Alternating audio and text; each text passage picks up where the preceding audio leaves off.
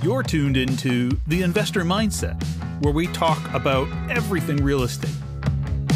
My name is John Asher, co founder and president of Konfidis.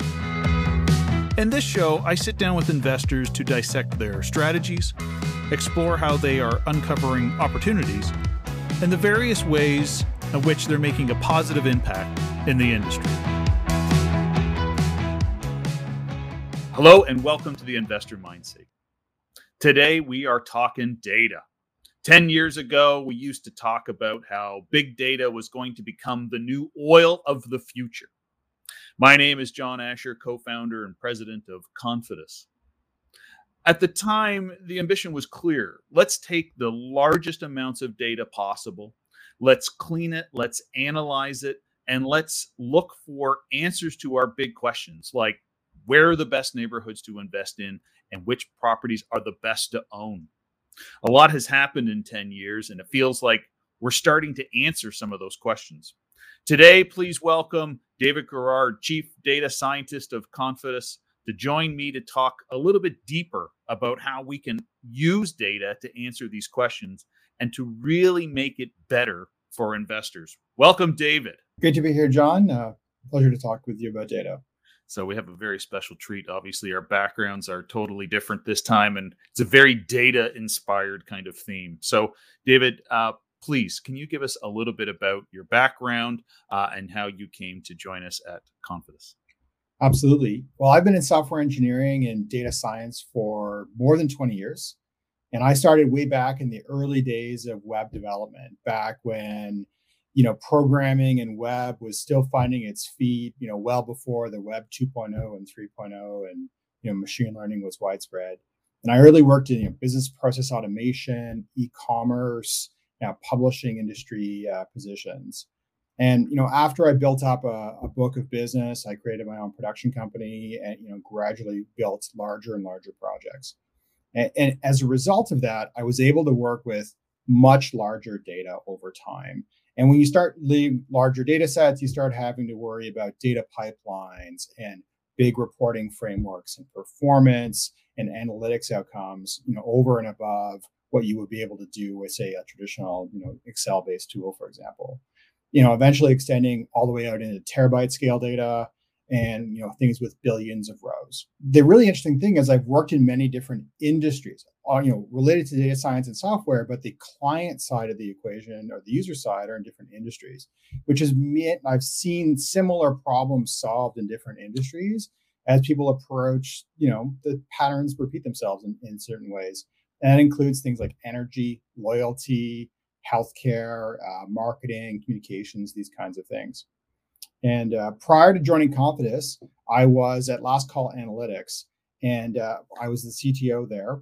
And that's a SaaS business serving the beverage, alcohol, and cannabis industries. And we could talk about more later, but you know that data sets like transaction level data, sort of retail information, and so you know very different pattern to, to real estate. So let me ask you the first question then. It's clear your background has not been in real estate, but it's certainly been in data so mm-hmm. when you start to look at and think about data applications for real estate, are there practical applications for data in real estate? Oh yeah, absolutely. I mean, it's hard to imagine an industry that that wouldn't be able to apply data, but real estate is rich with data. And it's looking at the data in terms of its different characteristics. So, you know, real estate data has got a lot of quantitative data, a number of bedrooms and square footage and things, but there's a lot of qualitative data that you know more recent technologies are now coming to bear. Things like the text descriptions the categorization the photographs or gis data that we can bring to bear. So there's a lot of interesting things in real estate that allow us to have a rich data landscape um, that i think there's a lot of tech that can come to bear in that area. All right so let's talk about how we actually make it work. So let's take a t- step back and let's think about you know when we think about data data applications what data is available to us uh, when we want to start thinking about mining it for better answers? So we bring a lot of data sets together, and then the key art here is how to align them together, if you will. So that needs to be aligned like geographically, in time, as well as in definitions. And so the kind of the building blocks for that, and Konfidis is a brokerage. So we get MLS data feeds of property listings that you know a consumer would be familiar with, and those are very wide fields with very rich data, and it comes to us in various different formats. So we bring that in, make it all the same, so we can you know analyze properties in a comparative fashion. And then what we try to do is join that data with a whole bunch of different public data sources to enhance our understanding of either the property, the neighborhood it's in, the city it's in, or whatever trend characteristics we can bring to bear. And some examples of that kind of thing are all of the statistics and demographics we might have, population growth trends, a lot of neighborhood level information, you know, things like walk scores, um, mm-hmm. school locations, the scores of those schools at different grade levels, building permit activity in the areas, transit locations, and then a lot of sort of macro statistics regarding the overall real estate resale or rental market behaviors in those localities.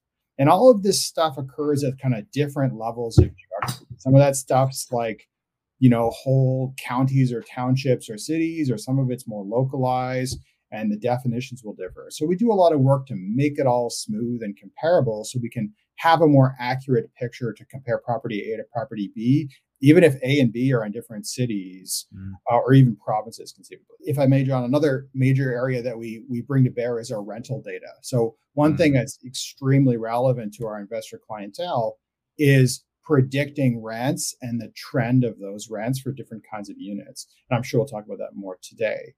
And that is a, an ongoing activity for us. And we gather data from our from our clients, from our partners, and from private, you know, public listings that we bring into bear and to build a bespoke data set.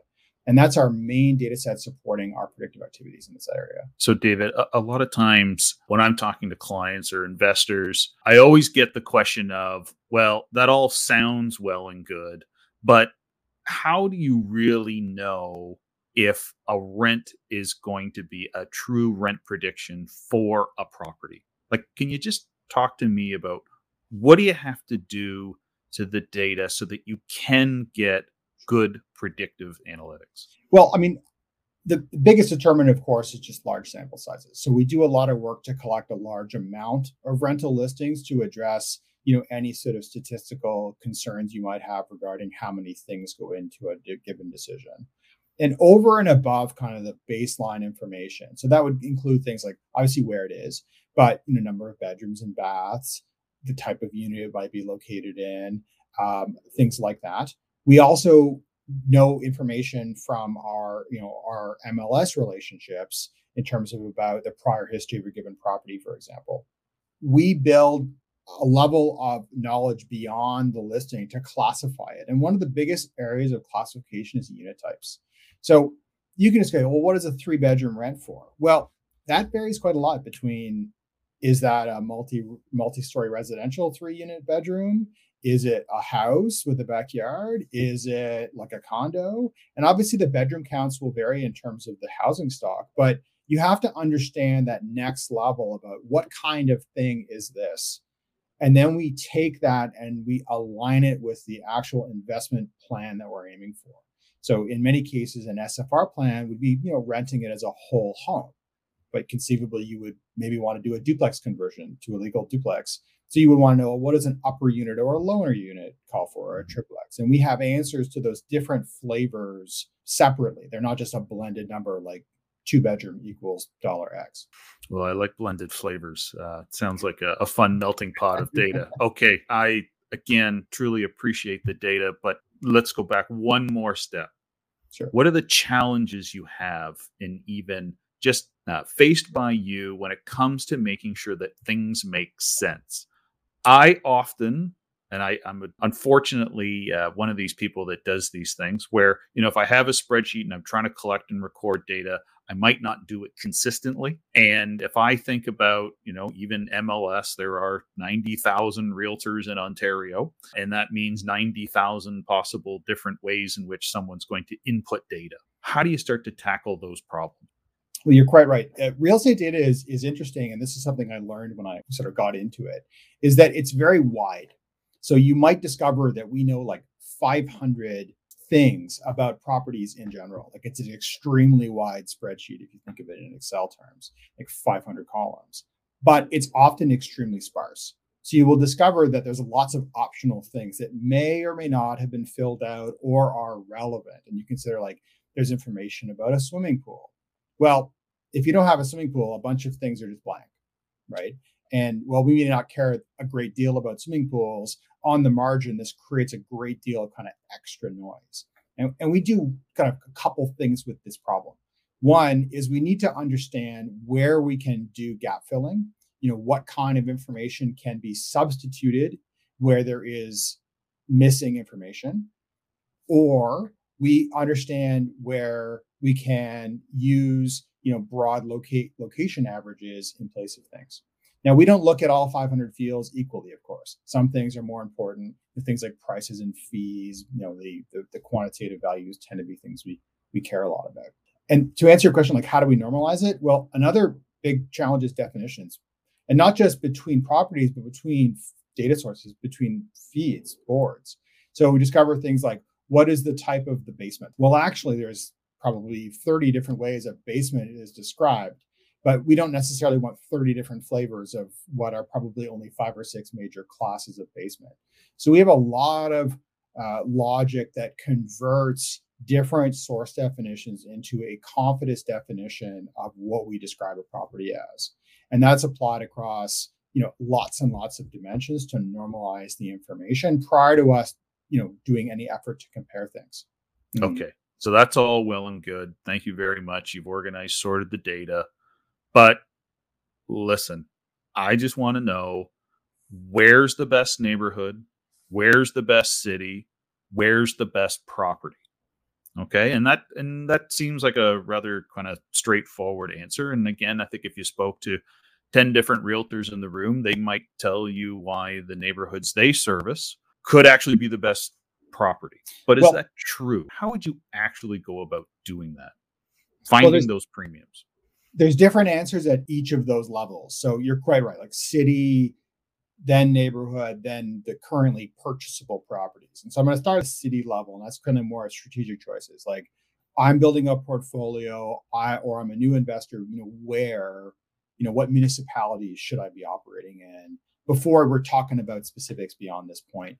And when we're looking at cities, what we're trying to understand is what are the broad long term differences between cities that allow us to do an apples to apples comparison across lots of cities. I want to compete every significant municipality in Canada to each other and understand for different asset types, you know, what are the most virtuous options. And asset type, I mean single detached homes, condos, you know, typically sometimes we might also look at townhomes and semi-detached as a distinct asset class, but sort of those buckets of things.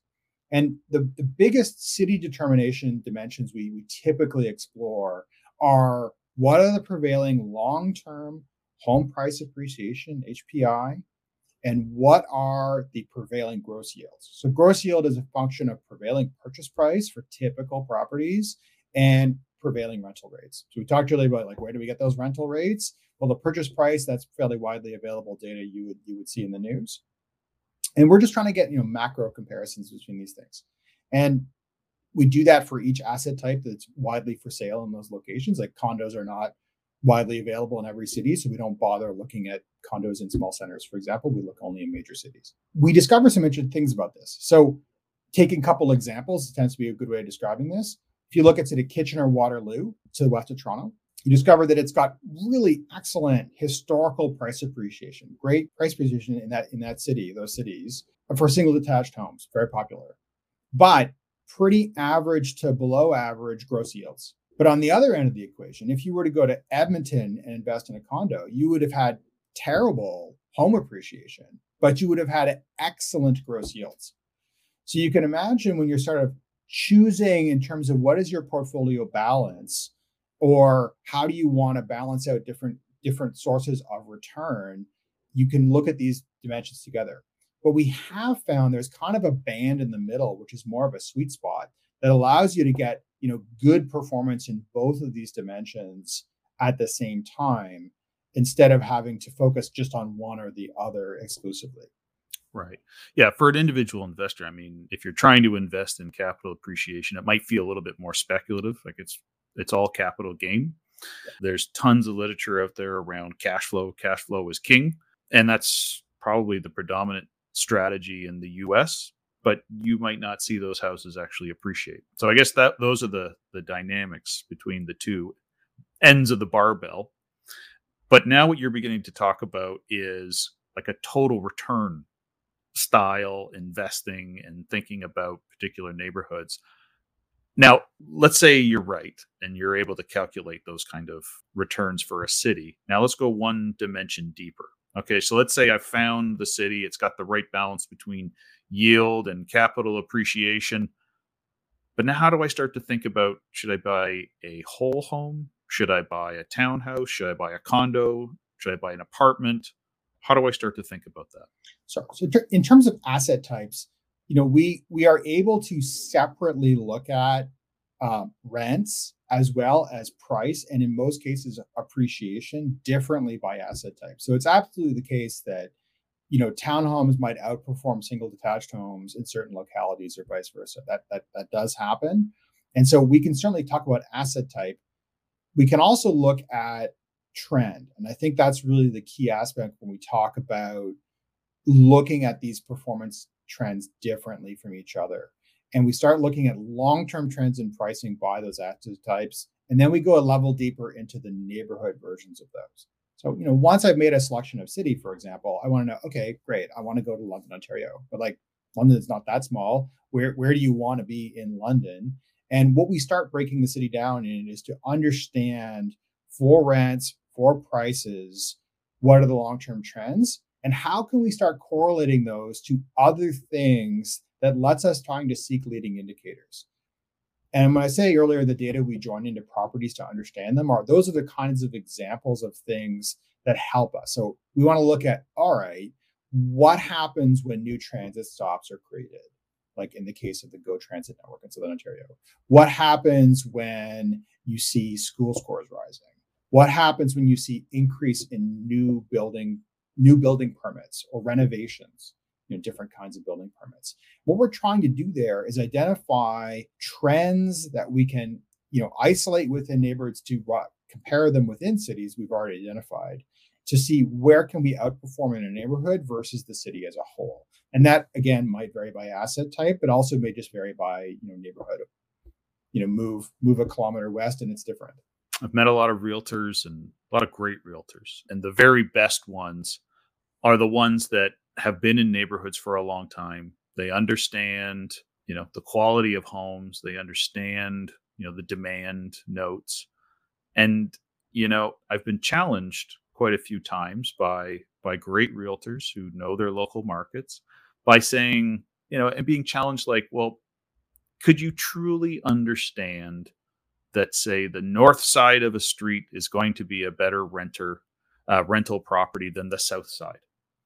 And and the real answer behind it is you know there's a nice green space uh, behind the north side of the street and on the south side there's let's say hydro lines. Can you truly see that and replicate that kind of experience? And maybe it's not a question for today but thinking about tomorrow is that possible I think in the future it's possible. It's a matter of scale, right? So, well, a given realtor might have a great understanding of the you know change in a neighborhood, a, a particular neighborhood. You know, we're looking to compare like hundreds or thousands of neighborhoods to each other across like hundreds or millions of transactions of real estate, and that's really what we're talking about. You know, big data, as these refer to, machine learning techniques, and try to regress out those particular characteristics. So, you know, which direction it's facing, you know, orientation of the property, uh, proximity of green space are great examples of you know property level information that lets us understand across a very large sample and this is really critical for this kind of thing is you got to look at a lot of this stuff to understand to, to, to, distinguish between other characteristics. For example like you know did that did that did that you know have a nice bathroom versus a not so nice bathroom you have to you know separate out those effects from you know did have a park did not have a park and so that's where scale is really the critical aspect of that and i think yes there's a lot of work to be done i mean this is you know, relatively early days in terms of identifying, you know, really, really specific, but you can certainly do it in general to some degree. Big question, because this is the one I'm always excited about. What excites you about the future of data science and real estate investing? Well, the future of data science is really fun because there's been such essentially democratization of you know machine learning and NLP techniques, the natural language processing techniques, um, in the last you know five or so years. And what that really means is the accessibility to take these technologies and apply them to new industries and new problems is a lot more accessible than it once was. And this lets us, you know, answer questions like what what are the effects of orientation on price as you indicated earlier and so i'm really excited about taking you know my experience from prior industries and, and problems i've solved there as well as technologies and bring them to bear within the real estate space or specifically for investment audiences and i think there's a lot of opportunity for us to take this those learnings and, and get tremendous gains. Very cool. Well, uh, I'm hearing the uh, the police sirens behind you, Dave. Hopefully, it's not the uh, no, the, the, realtor police coming to get you for their insights. But uh, you know, I want to ask kind of like a final question, uh, which is: Does this work allow you to move across the country? Does this work allow you to move across North America? Does this work allow you to move globally? To begin to understand and compare you know where are some of the best places to invest not just in ontario not just in canada not just in north america? Absolutely. I think as we gradually have more and more data available about locations and neighborhoods and properties and it's you know it's a feast of information available especially within sort of gis data sort of geographic information you know we can apply those to any place. Allowing you know I'm an investor, you know, many thousands of kilometers away in different time zones to feel very comfortable that I have a complete understanding of due diligence. And John, I don't think it's just a matter of distance. I think it's about speed as well. So I think a lot of these technologies will allow you to move much, much faster and still feel just as comfortable to make a sight unseen, you know, purchase decision maybe and or including you know finding tenants and you know capital improvements as well without it feeling like it's it's an uncomfortable position because of the amount of due diligence information that can be brought to bear and the confidence you have in the predictions. Very cool. Thank you david. Really appreciate your time as always. And if i could think about kind of a, a final thought and i'll go back to the first comment i made. 10 years ago uh, I remember standing in front of people and saying and preaching that big data would be the way of uh, of our future, you know, the new oil. And and I had to admit, ten years ago, we didn't have the real foundations to be able to analyze it. And and I have to admit again, you know, I remember saying it's big data, and I truly believed it, but I didn't know what the stepping stones were going to be. Flash forward I now see it. I can see it. I know our team sees it.